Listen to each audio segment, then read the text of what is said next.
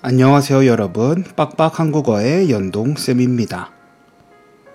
오늘도 여러분들께 들려드리기 위해서 좋은 글 하나 준비했습니다. 제목은 떠나고 싶을 때입니다. 잠이 올 때 가장 좋은 방법은 자는 거예요. 배가 고플 때 가장 좋은 방법은 무언가를 먹는 거고요.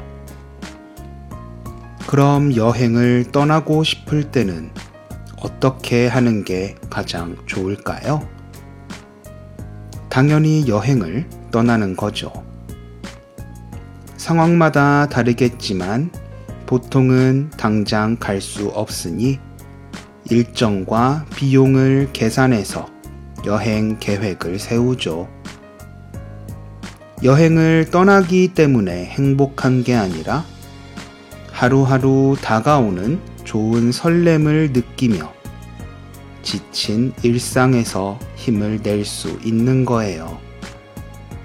꼭 여행이 아니어도 좋아요.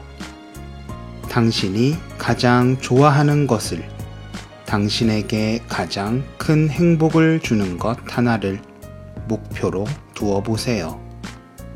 우리 바라만 봐도 좋은 것 하나쯤은 꼭 가지고 살아요. 네, 오늘 내용은 여기까지입니다. 여러분도 목표를 세우고 사시기 바랍니다. 저는 빡빡 한국어의 연동쌤이었습니다. 여러분, 다음에 봐요. 안녕.